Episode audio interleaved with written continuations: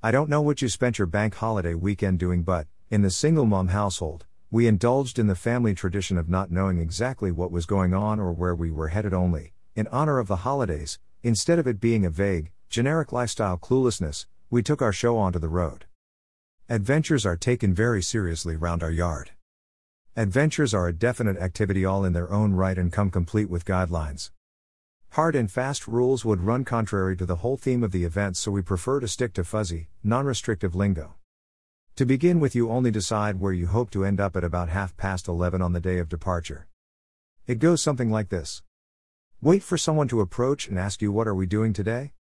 You then dash outside and log your old laptop into next door's Wi Fi, or, if they'll let you, borrow your kid's iPhone 7 and ask the internet for a list of days out suggestions for summer 2017.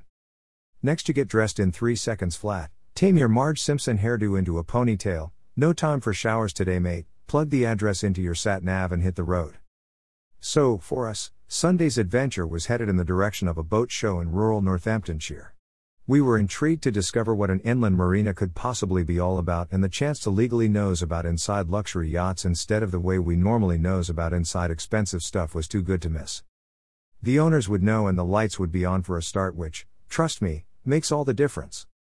Anywho, when we got to the site of the show, which, shockingly enough, we did actually manage to do, we discovered from an elderly gaggle toothed chap that yes, the show had been scheduled for a bank holiday weekend, but that no, it wasn't the August one, it had been the May one.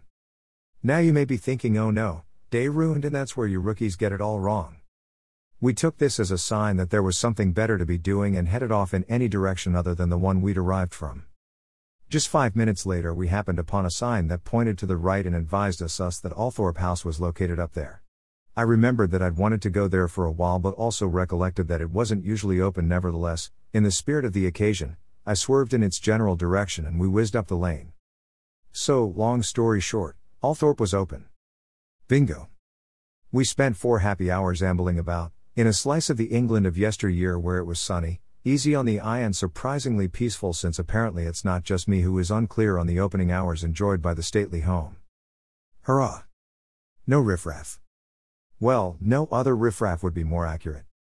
The other visitors looked very respectable, which Annabelle was quick to both observe and indeed leverage by means of lurking around next to random family groups and asking me to quickly snap happy group shots of her behind them waving cheerfully, or positioned just to the left of them laughing at an imaginary joke they were all imaginarily lolling at. She advised me that her behavior wasn't in fact remotely sociopathic but was quite clearly Bance and anyway, as she pointed out, her Instagram story won't write itself. So ultimately, we found ourselves on the banks of the lake where Diana was laid to rest on that autumn day back in 1997, and timing wise, in view of today being the 20th anniversary of her death, it couldn't have been more poignant. Perhaps would have been slightly more respectful if Annabelle hadn't been gesturing at the floor and asking a bewildered Dutch woman if this was the right stop for the Hogwarts Express in order to fraudulently obtain a new Facebook profile picture of them both in front of Diana's memorial.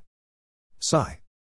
But then, to be perfectly honest, if I've learned anything at all about Diana Spencer, I think I'm right in guessing that irreverence and laughter wouldn't offend her at all.